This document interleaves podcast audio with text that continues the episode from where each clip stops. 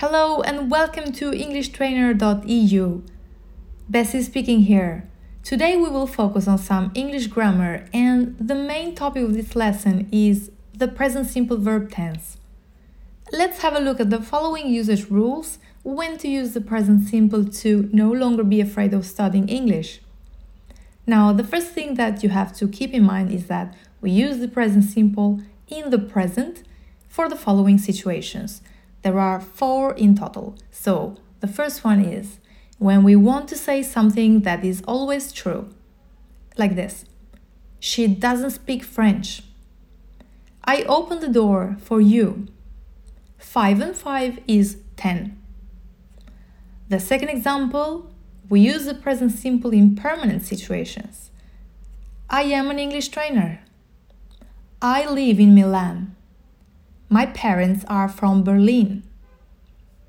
A third example is for short actions happening now. Take a knife and chop the onions, then add some fresh tomatoes and mix them in a bowl. Then we have a fourth one to talk about routines or habits. I usually get up at 7 am on weekdays. He plays tennis every Friday afternoon. I cook pasta every three days. You also have to know that we use the present simple to talk about the future in the following situations. There are two situations. The first one is for fixed events or timetables in the future, like this one. The next train to London leaves at 5:30 p.m. I call you tomorrow at 3. See you tomorrow morning at 9 a.m.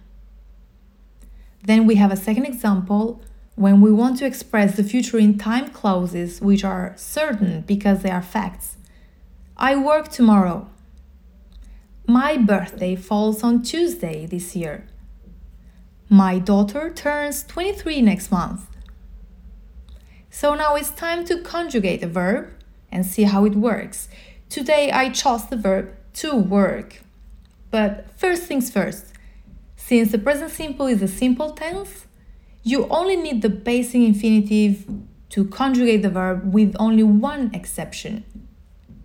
The third person singular always ends in s. Now I'm going to conjugate to work in the affirmative form.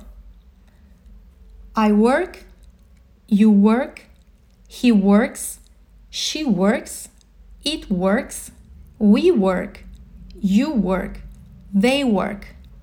Very simple. Only the third person singular needs a final S. The negative form is the following I don't work. You don't work. He, she, it doesn't work. We don't work. You don't work. They don't work. And now the interrogative form. Do I work? Do you work? Does he work? Does she work? Does it work?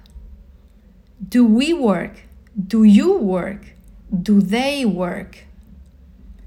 And the short answers Yes, I do. No, I don't. But for the third person, we have Yes, he does. Or Yes, she does.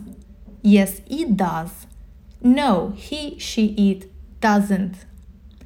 So I hope you find this useful. For any feedback, you can write me on contact at englishtrainer.eu. This is Trainer Bessie signing off. Thank you for listening and enjoy your day.